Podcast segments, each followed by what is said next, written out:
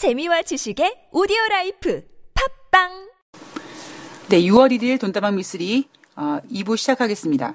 자, 5월 30일 뉴욕 주식시장 현황 좀 더 이어가 보도록 하겠습니다. 자, 이날 발표된 미국의 경기 지표는요. 미국의 1분기 국내 총생산, 즉 GDP가 GDP 성장률 잠정치가 연율 2.2% 나왔고 어, 문제는 속보치 그 미리 앞서 한 달 앞서 나온 속보치는 2.3%였습니다. 그러니까 속보치보다 0.1%덜 나왔고요. 시장 예상치도 2.3%였는데 시장 예상치보다도 0.1%덜 나온 겁니다. 왜 1분기 국내 총생산 성장률이 하락했는가라는 부분에 있어서 민간 재고 투자와 주거형 고용 투자, 수출 등에서 소폭의 하향 조정이 발생한 영향이라고 얘기하고 있습니다. 그리고 두 번째 지표로는요, ADP 전미 고용 보고서가 내놓은 지표를 보면 5월 달 미국의 민간 부분의 고용 증가가 17만 8천 명 됐다고 합니다. 시장 전망치가 18만 7천 명이니까 ADP 전미 고용 보고서에서 발표한 5월 달 민간 부분 고용 증가는 시장 전망치에 미치지 못했다라는 거고요. 그리고 미국 현지 시간으로 6월 1일 날은 노동부에서 발표하는 미국의 5월달 실업률, 임금 상승률, 비농업 부분의 고용 부분 지표가 발표가 됩니다. 자, 다행스럽게 뭐 4월달 상품 수시 적자가 뭐 전달 대비 0.6% 감소됐다. 이렇게 얘기 나오고 있는데요. 어, 이날 연준의 베이지북을 보면은요. 뭐 미국 제조업 경기가 호조를 보이고 있다. 그런데 물가 상승은 완만하다라고 표시가 됐고 이 물가 상승은 완만하다라는 이 문구 덕분에 아 FOMC가 금리를 공격적으로 인상하지 않겠구나라는 쪽으로 어떤 점진적인 금리 인상 기조를 확인해 확인하면서 어떤 인플레이션 우려감이라든가 그런 것들은 조금 낮아졌습니다. 그런데 제가 살짝 걱정하는 거는 제가 사실 뭐 계속 방송에서 말씀드리지만 뭐 모건 스탠리가 올해 미국이 다섯 번 금리 인상을 전망하고 있다라고 하지만 제 생각에는 다섯 번은 택도 없고 네 번 이야기하고 있지만 네 번보다는 그냥 어 작년처럼 한 세 번 정도 하지 않겠는가라고 계속 지금 말씀을 드리고 있고 제가 그렇게 말씀드리는 근거로는 물론 어제 방송 같은 경우에는 뭐 최근 들어서 FOMC에서 어떤 그 금리를 결정할 때 단순히 미국 경기만 보고 하는 게 아니라 글로벌 상황을 보면서 예, 그 글로벌 상황을 보면서 움직이는데 만약에 어제처럼 유로존의 뭐 문제, 이탈리아가 유로존을 탈퇴한 해 만에 이런 이야기 나오고 이런 상태에서 뭐 유로존의 어떠한 또 금융 경색 이야기가 나온다든가 유로존 붕괴 문제 때문에 글로벌 증시가 하락한다든가 이런 상황 속에서 FOMC에서는 금리 인상을 그렇게 자유롭게 할 수는 없을 거다라는 말씀을 드렸습니다. 그런데 또 하나는 사실 이 유로존 문제는 제가 예상하고 있었던 부분은 아니었거든요. 근데 제가 여전히 지금 미국의 금리 결정이 올해 한 세 번 정도 될 거다라고 보는 이유 중에 하나가 뭐냐면 여러분들 지금 이제 6월 1일 날 미국의 고용 지표가 발표가 되는데 최근 들어서 앞서 한 두서 달 정도 발표되는 매월 초마다 발표되는 그 고용 지표를 보면은요. 사실 어떤 느낌이냐면 성에 차질 않아요. 뭐 실업률은 뭐 떨어졌다고 얘기하고 하지만 뭐 임금 상승 부분이라든가 아니면 비농업 부분의 어떤 고용 지표 자체가 줄어든다든가 해서 최근 몇 달 동안 나온 이 고용 지표는요. 그렇게 만족스럽지는 못하거든요.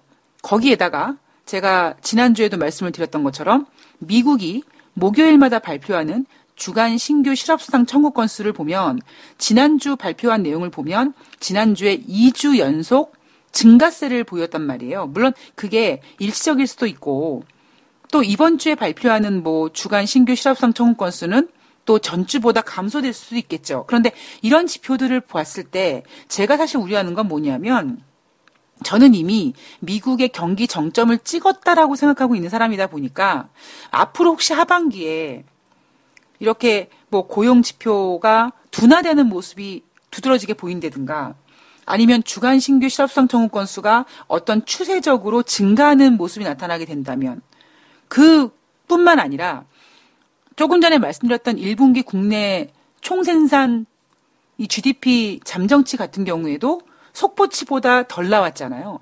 그랬을 때 오히려 2018년도 하반기는 지금은 뭐 고용 지표가 덜 나오면 고용 지표가 덜 나와서 뭐 임금 인상률이 어쩌고 해서 물가 상승률의 우려감이 뭐 낮아졌다. 그래서 FOMC가 금리를 점진적으로 인상할 거기 때문에 증시의 호재다라고 포장이 될 수 있을지 모르겠습니다만 혹시 하반기에 이런 시각 이런 시각으로 어느 정도 만약에 고용 지표의 추세가 꺾인다든가 그리고 이런 것들이 꺾이는 것처럼 보이는 어떤 현상이 나타나게 되면 이제부터 2018년도 하반기는 우리는 뭐와 싸우냐면은요. 미국의 경기 둔화라는 어떤 그 재료와 싸워야 되거든요.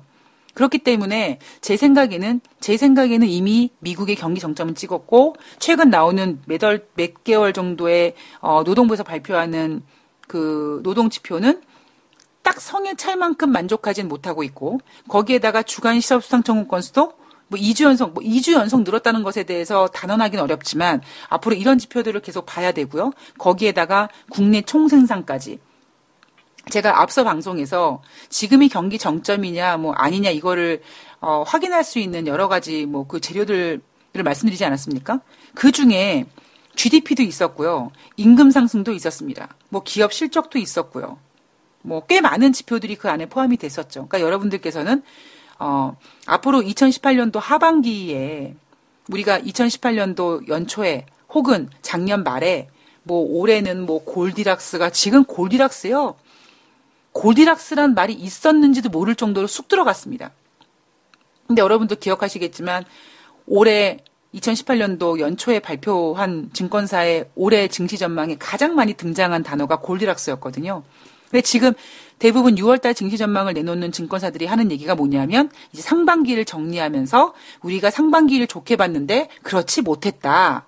그런 이유는 뭐 무역 전쟁이라든가 뭐 인플레이션 우려감이 예상보다 빨리 진행이 됐기 때문이다. 뭐 이런 식으로 지금 이야기가 나오고 있습니다. 그러다 보니까 상반기는 못 맞췄는데 하반기에는 뭐 조금 보수적으로 보는 곳도 있고 아니면 상반기에 그렇게 부족했지만 하반기에 오히려 그 부족한 것들이 에너지를 터뜨릴 수 있다. 이런 식의 증권사 전망을 내놓는 것도 있습니다. 이건 우리 앞으로 어떻게 될지 모르는 거죠. 그냥 돈다방 미스리의 관점으로 봤을 때는 제가 지금 바라보고 있는 관점은 일단 어 처음에 4월달 경기 지표가 꺾였다. 근데 이게 과연 왜 꺾였을까? 4월달 경기 지표 꺾인 건 결국 진짜 경기가 정말 꼬꾸라지는 걸까라고 봤을 때, 아, 3월달에 어떤 무역 전쟁 시발이 되면서 거기에 대한 심리가 우려되면서 4월달 지표가 안 좋았고 4월달에는 오히려 무역 전쟁 이런 것들이 뭔가 좀 이렇게 생각보다는 덜 커지는 것 같은 상황이 벌어지면서 안정을 갖다 보니까 5월달 경기 지표들은 나쁘지 않았습니다. 이렇게 경기 지표들이 도대체 이번 달은 왜 좋게 나왔고 이번 달은 왜 나쁘게 나왔는지 그런 이유를 우리는 알아야 되고요. 그리고 어떤 재료가 터졌을 때 국제 유가라든가 유로존이라든가 터졌을 때 한쪽으로 너무 걱정하면서 한쪽으로 너무 흥분하면서 몰입하지 마시고요. 언제든지 거기에 반박할 수 있는 내용들이 나올 수 있다. 특히 지금 상황에서 더 그렇습니다. 그래서 앞으로의 경제 상황이 앞으로의 증시 상황이 더 롤러코스트를 탈 수밖에 없는 상황이 바로 그렇기 때문인 거죠. 그랬을 때 우리는 아, 최근 고용 지표는 뭔가 정점을 찍은 것처럼 둔화되고 있습니다. 확실히. 예. 뭐 비농업 부분의 고용자 수가 일단 지금 몇 달 동안 지금 예상치보다 그렇게 만족스럽지 못하고요. 뭐 그나마 임금 상승률이 조금 올라갔다. 근데 그것도 임금 상승률이 많이 올라가면은 또 인플레이션 우려감이기 때문에 조금 올라갔기 때문에 다행이다라고 하지만 지금 인플레이션 우려감을 자극할 만큼 잘 나오지 않아서 다행이다라고 했던 그런 어떤 이슈들이 하반기에는 어, 미국 경기가 꺾이는 거 아니야? 라는 식의 해석이 해석으로 언제든지 바꿀 수 있다라는 것을 여러분께서 좀 아시고 예, 좀 대응을 하셨으면 좋겠습니다. 자, 뉴욕 애널리스트들은요. 이날 안도 랠리 펼쳤음에도 불구하고 정치 불안에 따른 변동성 확대 주의는 해야 된다. 이탈리아 상황이 더 심각한 것은 아니냐. 아니다라는 안도감은 부상했지만 최근 시장의 변동성은 자본 시장이 매우 취약하다는 점을 나타나고 주고 있다. 그런 점을 상기해야 된다. 좌경향 정치 소식은 언제든지 시장을 흔들 수 있고 거기에 따라서 여름 시장의 혼란에 대비해야 된다라고 얘기하고 있습니다. 6월달 기준금리 인상 가능성 88.8% 반영하고 있고요. VIX 변동성 지수 11.75% 하락해서 15.02포인트로 마감을 했습니다. 자, 지금까지 5월 어, 30일 뉴욕 주식시장 현황을 좀 살펴봤고요.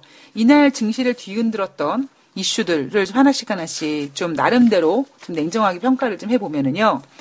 어, 우선 이탈리아 정치 불안에 대해서 예, 어, 이 부분에 대해서는 제가 예상하고 있는 거는 어, 유로존이라는 거는 언제든지 언젠가는 해체가 될 거다. 예. 마치 지금 무역 전쟁이 일어나는 이유의 그 한 덩어리인 것처럼 예. 유로존은 언젠가는 자연스럽게 해체가 되겠지만 지금 상황에서 이슈를 불러가 지금은요 무언가 하나 이렇게 도드라지면 진짜 고양이 방울에 아, 고양이 목에 방울 다는 식으로 정말 어떤 이슈가 불거지면 모든 투자자들이 그것만 보고 이제 쌍욕을 해댑니다. 왜? 너 때문에 주가 빠졌어. 이게 되거든요. 그래서 이거를 안 하기 위해서 빨리 수습하려는 모습이 보이는 거죠. 국제유가가 5일 연속 하락하니까 야 국제유가 이따위 식으로 하락하면 이것도 증시 불안해진다. 증시 불안해지면 누구 때문이야? 오페크 형국 니네가 증산한다 그래가지고 그런 거야. 라는 식의 돌맞을까봐 또 5일 연속 하락하는 걸 보고 또 빨리 수습을 하죠. 이탈리아도 마찬가지입니다. 이탈리아 이 뭐 포퓰리즘 정당이라고 하는 곳이 뭐 얘네가 지금 주장하는 대로 다시 총선을 하고 그 총선은 결국에는 유로존 탈퇴 찬반 여부까지 가는 총선 아니냐. 그 두려움, 그 우려감 가지고 지금 전일의 증시가 막 빠졌잖아요. 그러면 사람들이 전 세계 글로벌 투자자들이 이탈리아 그것도 어디 포퓰리즘 정당 니네 뒤졌어 니네 때문에 증시 빠졌어 이렇게 하면 얘네들도 몸살이는 거죠. 그래서 그 이탈리아 포퓰리즘 정당인 오성 운동이 우리도 유로존 탈퇴를 원치 않는다라고 바로 반박을 합니다.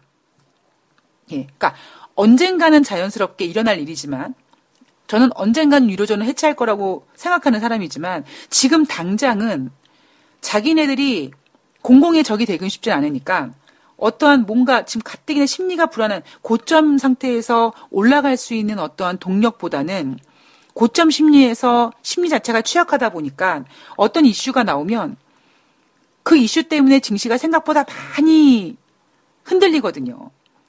그러면 시장에 지금 참여했는 사람들이 얼마나 많습니까? 그럼 그 사람들은 결국에는 쌍욕을 먹게 되는 거죠. 쌍욕을 하게 되는 거죠. 그 문제를 일으킨 그러니까 그 문제를 일으킨 쪽에서 빨리 수습을 하는 거죠. 뭐 이탈리아 유로존 탈퇴 찬반 여부까지 묻는 이탈리아 총선 재실시 우려도 일부 완화가 됐다. 뭐 구구정당 이 동맹과의 연정 구성 제시도 하겠다라고 오성 운동이 밝혔고요. 거기 따라서 새로운 총리 지명자는 뭐 내가 구성 작업을 보류했다 이런 얘기 나오면서 어제까지 진짜 증시가 불안했었는데 뭘 아직까지 불안한 요소는 있습니다만 일단은 지금 이탈리아 포퓰리즘 정당인 오성운동은 혹시라도 증시가 많이 하락하면 니네 때문이야 이렇게 되면 당장 이탈리아 국민들이 이 포퓰리즘 정당에 등을 돌릴 수밖에 없지 않습니까? 그렇기 때문에 오성 운동은 빨리 이거를 수습하는 수밖에 없었겠죠. 네, 제가 원래 이 돈다방 미스리 제목을요, 그 되게 자극적으로 지을 수 있거든요. 그러니까 조금만 좀 자극적으로 치면 이게 아 막 증시에 궁금하신 분들 어머 여기서 뭐뭐 뭐 어떻게 할 것 같아 어머 이건 내가 궁금한데 답을 줄 것 같아 막 이렇게 해서 제가 미끼를 언제든지 던질 수 있습니다. 근데 제가 일부러 돈다방 미스리는요 제가 제목을 지금 그렇게 자극적으로 짓지 않으려고 노력을 많이 합니다. 왜냐하면 그분들은 정답을 알고 싶어서 그런 자극적인 질문을 보고 방송을 들었는데 제가 정답을 드리지는 않잖아요. 그냥 돈다방 미쓰리는 그냥 제가 생각하는 내용, 그거를 매일매일 그냥 흐름에 맞춰서 해드리는 거고 거기 부분에서 어느 부분은 맞는 부분이 있지만 어느 부분은 틀린 부분이 있고 그냥 제가 추구하는 거는 많은 사람들의 의견 중에 그냥 저도 어떤 돈다방 미쓰리라는 어떤 또라이 같은 가시나가 이런 의견을 낸다. 그런 이야기를 하나 첨부하는 의미, 로 제가 방송을 진행하기 때문에 여러분들한테 혹할 수 있는 제목을 딱 달아놓으면 뭐 청취율 수라든가 이런 거 늘어날 수 있겠죠. 구독자 수 늘어날 수 있겠죠. 근데 언젠가 저는 그런 분들은 입맛에 맞지 않으면 코드가 맞지 않으면 그냥 나가실 거라고 생각을 해서 그리고 어차피 답을 드릴 수 없을 거면 굳이 그렇게 자극적인 걸로 마치 미끼 던지듯이 하는 거를 저는 원치 않아서 제가 가급적이면은 이게 어떤 굉장히 그 심각한 이슈에 대한 어떤 마치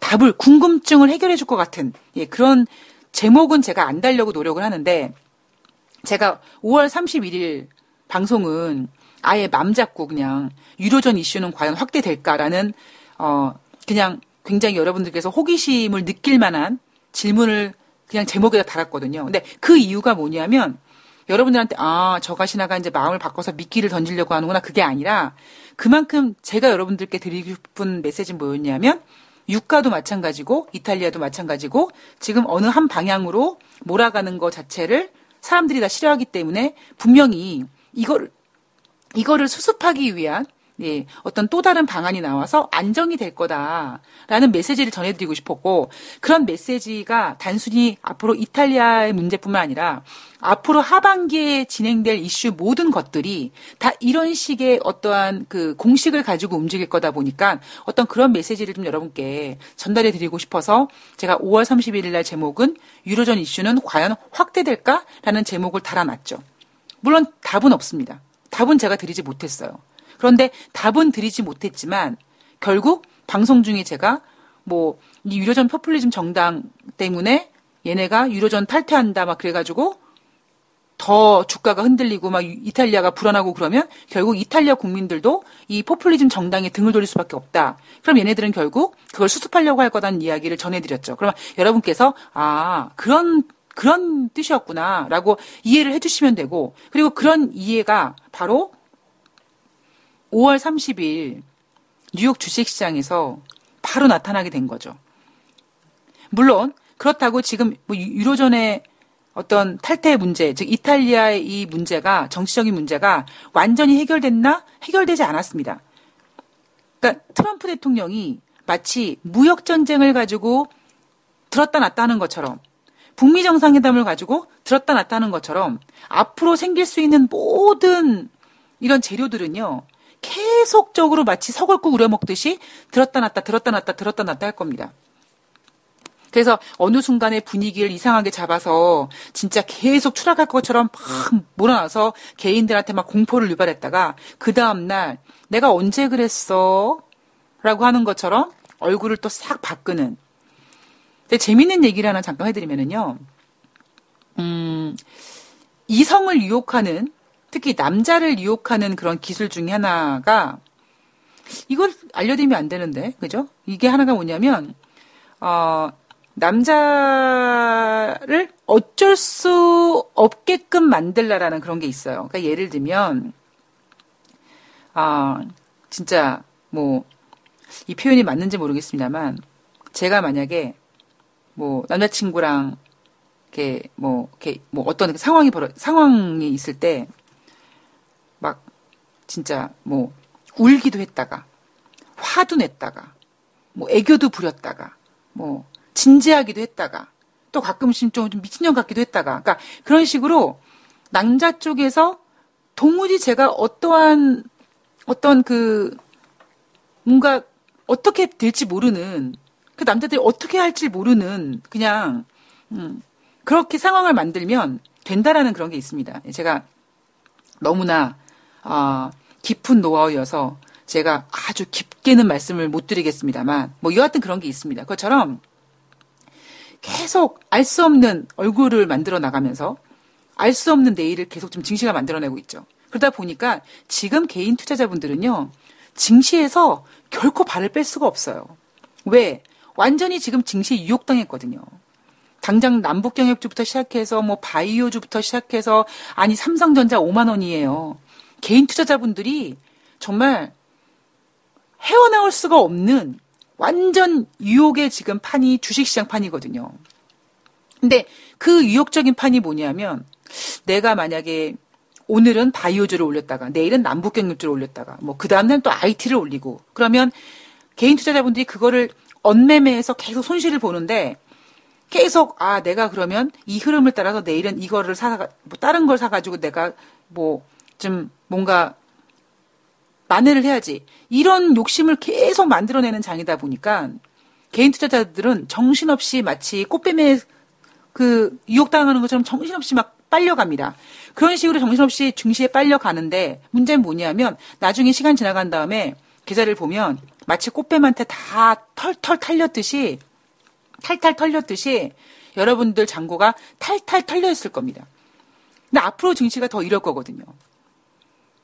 그 이탈리아 어떤 이 정치 불안에 있어서 포퓰리즘 정당인 우송운동, 우송운동이, 우송운동이, 죄송합니다. 지금 지금 이게 상태가 안 좋아서 발음이 지금 계속 좀 엉망진창이네요. 예. 이 오송운동이 우리도 유로존 탈퇴를 원치 않는다라고 얘기했고, 그리고 이 이탈리아가 흔들리면 스페인이 흔들리고 막 이런 거좀뭐 뭐 스페인이 흔들리고 이러면 결국에 또 EU 붕괴설 나오고 이러니까 이거를 좀 수습하기 위해서 일단은 뭐 극우정당 동맹과 연정 구성 제시도 한다고 얘기 나오고 일단은 뭔가 이렇게 수습을 합니다. 그런데 이게 해결된 건 아니죠. 극우정당 동맹이 우리는 기존 입장을 고수한다라고 밝히고 있고요. 특히 무디스에서 이탈리아 은행들에 대한 신용등급 감등을 검토하고 있다라고 얘기하면서 여전히 이탈리아 정치 불안은 우리가 또 투자자들이 또 레이더를 딱 꽂고 계속 움직임을 확인해야 되는 아무리 증시에서 뭐 북미 정상회담이 잘 돼서 뭐 어쩌고 저쩌고 뉴욕 증시 마감 현황의 세 페이지 중에 두 페이지 반 이상이 뉴욕 뭐 북미 정상회담이 어쩌고 저쩌고 막 그거로 포장을 하고 이탈리아 이야기가 쑥 빠졌더라도 여러분들은 이탈리아 정치 불안이 아직까지 살아 있다는 거를 항상 레이더망에다 어장에다가 관리해 놓고 관리를 하셔야 됩니다. 다행스럽게 그래도 이탈리아 이날 이탈리아 5년물, 10년물 국채 발행이 발행 수요를 윗도는 입찰을 함으로써 성공적으로 마감을 했고요. 자, 그리고 두 번째 이슈는 무역 전쟁이죠. 6월 2일부터 6월 4일까지 로스 미국 상무부 장관이 지난번에 합의를 본 거는 워싱턴 DC 그러니까 트럼프 대통령의 나와 바리에서 합의를 끌어냈습니다. 그런데 트럼프 대통령이 그 합의가 불만이라고 얘기했고 그 불만스러운 거에 대해서 다시 관세 부과를 강행하겠다고 선전포고했고 그 품목을 6월 15일 날 발표하겠다고 했습니다. 자 이제는 6월 2일부터 6월 4일까지 로스미고 상무부 장관이 중국의 나와바리로 갑니다. 예, 중국으로 가서 제3차 무역 협상을 합니다. 중국 정부는 트럼프 대통령이 관세부가 강행한다는 부분에 있어서 이건 합의에 위반된다라고 강하게 비판했고요. 미국이 어떤 조치를 내놓든지 중국은 국가의 핵심 이익을 지킬 자신과 능력, 경험이 있다라고 얘기했죠. 전일 미국에서는 중국의 어떤 그 IT 첨단 기술에 대한 어떤 그런 것들이 미국뿐만 아니라 다른 나라들의 경제도 훼손한다라고 얘기했습니다. 지금 약간 보는 입장은 달라지고 있어요. 자, 중국 정부는 한 입으로 두말하는 미국에 중국은 함께 춤추지 않겠다라고 얘기했고요. 만약에 미국이 15일 날 관세부가 품목을 발표한다면 중국은 반드시 대등한 반격을 가할 것이라고 했습니다. 그래서 양국은 전면적인 전쟁 모드에 진입하게 될 것이라고 했는데 사실 이번에 중국과 미국의 무역 전쟁은요. 뭐 트럼프 대통령의 텃밭 이야기도 나오고 뭐 어떤 여러 가지 뭐 농산물 이런 얘기 나오지만 결국 이 무역 전쟁의 어 어떤 그 기초적인 그 베이스는 바로 미국이 조만간 자기네 시장을 중국에게 뺏길 것 같은 IT 시장을 견제하기 위해서 그걸 막기 위해서 시작된 거거든요. 그래서 중국과 미국이 아무리 무역 전쟁에 대해서 뭐 보류를 하고 합의를 하고 그랬다고 하지만 제가 무역 전쟁은 결코 끝날 때까지 끝난 게 아니다라고 말씀드리는 이유가 다른 이유가 아니라 지금 미국이 중국의 IT 기술 성장이 너무나 안 입고 싫은 거예요. 그리고 지배당할 거를 아는 거예요. 그래서 그거를 방지하는 전쟁이기 때문에 이 무역 협상은 결코 쉽게 끝나지 않을 거고요. 예. 그래서 앞으로 제가 항상 여러분께 뭐 제가 며칠 전에 뭐 시황 어장에 담아두어야 될 이슈들이라고 해가지고 다 여러분들께서 체크해야 될 거 가급적이면 제가 많이 골라드렸잖아요. 그 중에 이탈리아 정치 불안, 뭐 국제 유가 뭐 이런 것도 있지만 또 뉴욕 주식 시장 마감 현황에서 어느 순간 또 중국과 미국의 무역 전쟁 이야기가 뒤처지든지 안 나오든지 해도 여러분 머릿속에는 항상 중국과 무역 전쟁, 중국과 미국의 무역 전쟁은 끝날 때까지 끝난 게 아니기 때문에 언제든지 이슈로 부각될 수 있다는 거를 여러분께서 염두에 두셔야 됩니다. 자, 어, 시장에서는 왜 그러면 6월 15일 날, 왜 6월 15일 날 품목을 발표하느냐라는 부분에 있어서 트럼프 대통령이 중국한테 나 6월 12일 날 북한이랑 정상면 할 건데 방해하지 마라. 뭐 이런 경고라고 하죠. 그래서 제가 여러분께 지난번 트럼프 대통령이 북미 정상회담을 깬 이유가 다른 이유가 아니라 뭐 북한에서 미국을 뭐 까니 어쩌느니 뭐 이러서 그런 게 아니라 자기네가 길 닦아놓고 정말 죽서서 개존리 시킬까봐 그 개는 바로 중국을 얘기하는 거죠. 자기네가 협상하고 이런 상황에서 중국이 그냥 숟가락 얹고 날로 먹을까봐 그거 하지 못하게 하기 위해서 트럼프 대통령이 깬 겁니다.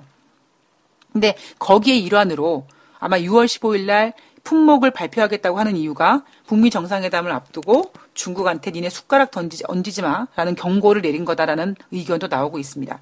그리고 지금 진행되고 있는 북미 정상회담 같은 경우에는 뭐 백하, 백악관의 공식 브리핑에서 북한과 미국 간의 실무 회담이 긍정적이었다는 평가가 나왔고요. 15일 싱가포르에서 북미 정상회담이 열릴 것이라는 얘기가 나왔는데 또 조금 전에 뭐 샌더슨 그 백악관 비서실장인가요? 예, 대변인이 대변인이 뭐 7월 12일이라는 얘기를 했습니다. 예, 트럼프 대통령은 어떻게 하고 싶다? 계속 연기하고 싶다라는 것은 속마음이다. 그리고 어, 제가 아까 이탈리아 말씀드리면서 결국은 언젠가는 유로존은 해체될 수밖에 없는 구조다라고 말씀드렸는데 사실 뭐 2011년도 유로존 금융위기 이후에 유로존이 그리스 디폴트 얘기 막 나오고 이러면서 다시 막 뭐 양적 완화하고 이러면서 제일 잘 나갔던 나라가 독일이죠. 지금도 잘 나가고 있습니다. 그러니까 독일 입장에서는 참 속상하겠다.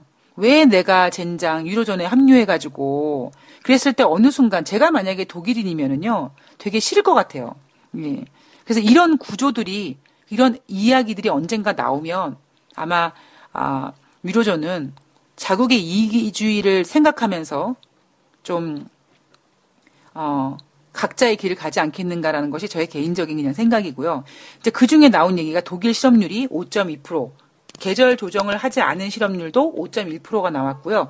인플레이션이 시장 기대치를 넘어서서 1990년 동서독 통일 이후에 가장 낮은 실업률을 기록하고 있다고 합니다. 지난달에는 5.3%였고요.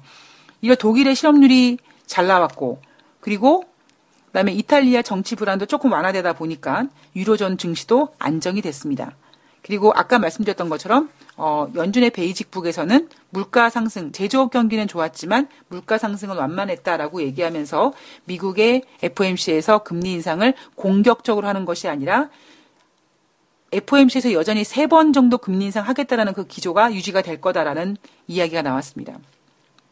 저는 여전히 금리 인상 세 번 정도 점치고 있습니다. 그 이유가 하반기 어떤 고용 지표 같은 거라든가 경기 지표 보면서 어 특히 고용 지표가 꺾이면서 미국이 이제 경기가 둔화되고 있는 거 아닌가? 뭐 둔화된다는 표현보다는 너무 좋았다가 이제는 좀 이렇게 완만하게 되는 게 아닌가? 그런데 문제는 완만하긴 완만한데 또 시장에서는 이걸 둔화된다고 표시할 수 있으니까요. 그랬을 때 어떤 그런 지표들을 통해서 인플레이션이 그러니까 금리 인상이 빨라지지 않을 것 같다는 생각을 하고 있고 그리고 이런 유럽 유로존이나 아니면 또 금리 인상이 빨라지면 빨라진다. 그러면 또 신흥국이 위험하다. 이런 이야기 나오면 또 FOMC에서는 금리 인상을 진짜 매파적으로 할 수 있는 그런 어떤 그 판이 그렇게 쉽게 만들어지는 않을 거다라는 것이 저의 생각입니다. 네. 자, 여러분들, 어, 오늘 준비한 내용은 이제 여기까지고요.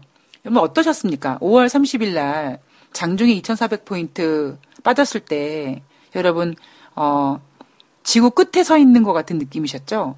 와 진짜 이제 이탈리아가 저렇게 되면 진짜 유료전 또 붕괴되고 유료전 붕괴되면 또 금융시장 아작나고 그럼 또 신흥국 증시 또 개판되고 또 여기다가 또 중국의 금융위기 또 이야기 나오고 참 사람은요 신기한 게 뭔가 좋은 걸 생각하게 되면 그 뒤에 위험은 생각하지 않고 끝없이 좋게만 생각하는 경우가 있고요. 그다음에 나쁘게 생각하면 또 그 사이에 뭔가 탈출구라든가 이런 거를 생각하지 않고 계속 줄 것처럼 나쁜 나쁘게만 생각하게 되는 인간의 참 신, 아주 신비스러운 어떤 능력이 있는 것 같아요. 아, 항상 말씀드리지만 알리바이는 깨라고 있는 거고 커플링은 빼라고 있는 거다. 저는 증권사에서 그렇게 전문가들이 그렇게 지키고 싶어하는 2,400 포인트라는 지표는요. 그냥 지키고 싶은 그냥 그냥 그냥 뭔가 2,400 깨끗해 보이잖아요. 그냥 지키고 싶은 심리지. 2,400을 깬다고 해서 달라질 게 아무것도 없습니다. 물론 뭐 기관 투자자들은 2,400을 깨서 좀 더 깨면은 뭐 로스컷이 나오고 뭐 이러겠죠.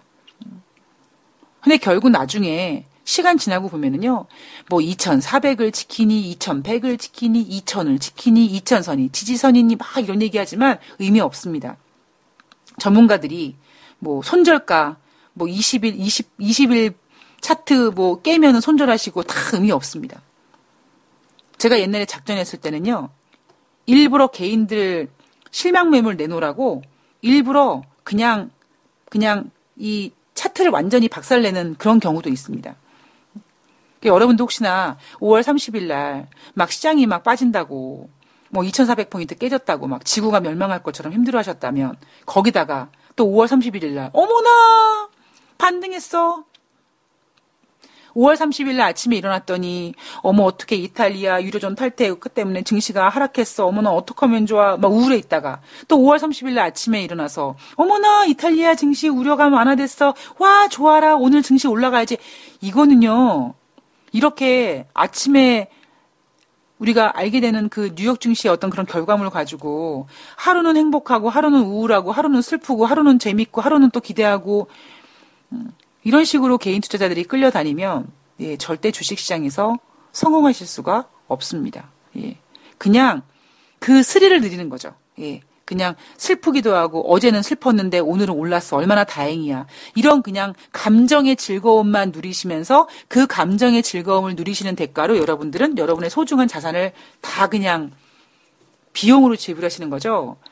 예, 지금 그리고 앞으로는 더더욱 여러분들의 평정심이 시장을 지배하게 돼야지만 여러분께서는 수익을 내실 수가 있습니다. 예. 절대로 흔들리시면 안 됩니다. 예, 그리고 여러분들께서 안 흔들려야지, 안 흔들려야지 하면 걔네들은 더 흔들고 싶어 하거든요. 예. 근데 제가, 그러니까 저는 이렇게 예를 들면 이성들을, 이성을 보면은요, 되게 왜 이렇게 착하고 왜 제 말 잘 듣는 사람 있잖아요. 진짜 매력 없어요. 정말, 정말 못된 말로 막 밟아주고 싶어요. 음. 되게 못난이 같아 보여요. 근데 막 되게 나한테 쉽게 안 넘어오고 막 되게 까칠하고 좀 막 이런 사람 이런 남자는 막 오기가 나서 더 막 유혹하고 싶고 막 아이고 내가 너 엎어뜨린다 막 이런 생각만 하거든요. 그것처럼 여러분께서 중심을 잡으셔야 되고요. 시장은 앞으로 더더욱 여러분들을 계속 흔들 겁니다. 예. 여러분들이 나 중심 잡아야지 하면 더 흔들 거예요. 그러면 그럼 무슨 소용이야? 라고 하시 말고요. 그 중심을 과연 그냥 중심만 잡느냐 아니면 중심을 잡을 만한 무언가가 있느냐가 제일 중요하다고 생각이 듭니다. 사람들이 실패를 하면은요. 실수를 하면 뭐라고 합니까? 나 다시는 안 그럴 거야. 그러죠? 근데 또 그럽니다. 그죠? 왜? 다시는 안 그럴 거야라고 마음만 먹고 다시는 안 그러기 위해 무언가의 장치를 만들지 않기 때문이라고 전 생각을 하거든요. 개인 투자자부 여러분께서는 정말 시장을 예, 시장이 흔들리지 않도록 예, 시장에서 굳건하게 멘탈 갑이 될 수 있도록 예, 매일매일 여러분들을 다스리고 예, 채찍질하고 예, 그리고 가끔씩은 격려하며 예, 그런 어, 지혜로운 개인 투자자분이 되셨으면 좋겠습니다. 자, 오늘 6월 첫날 금요일 날 돈다방 미스리는 여기까지입니다. 예, 6월 달 이제 드디어 첫 스타트인데요. 정말 6월 달은 정말 버라이어티 할 겁니다. 예. 당장 이제 뭐 6월 1일 미국 현지 시간으로 발표되는 6월 1일 고용 지표부터 시작해서 6월 10일 북미 정상회담 이거 아직까지 모르겠고 6월 13일 지방 선거 이것도 잘 모르겠고 14일 월드컵 월드컵 아까 경기 말씀드렸던 것처럼 맥주 마시고 응원하고 하다 보면은 어 하다 6월 달 가는데 그 사이에 우리 6월 달에는 엄청난 버라이어티한 일들이 많이 생길 겁니다. 오늘 6월 1일 금요일이잖아요. 예, 금요일 날 예, 뭐 한 주 마무리 잘 하시고 6월 달 한 달 계획 잘 세우시고 예, 6월 달 여러분들에게 어 그냥 단순한 뭐 아 잘 될 거야 이런 게 아니라 정말 무언가 솔루션을 손에 쥐어주고 예, 여러분들에게 응, 여러분 응원해, 응원해 드릴 수 있는 예, 그런 돈다방 미스리가 될 수 있도록 노력을 하겠습니다. 예, 제가 아, 몸 관리를 못해서 지금 며칠째 계속 이러고 있습니다. 예, 좀 어, 빨리 나와서 다시 예전 컨디션으로 좀 돌아갈 수 있도록 노력을 하도록 하겠습니다. 자, 행복한 6월 첫날, 예, 그리고 금요일 되시고요. 저는 6월 2일 토요일 날, 5월의 마지막 날, 예, 뉴욕 주식시장 가지고 또 나와 보도록 하겠습니다. 행복한 6월달 시작하세요. 고맙습니다.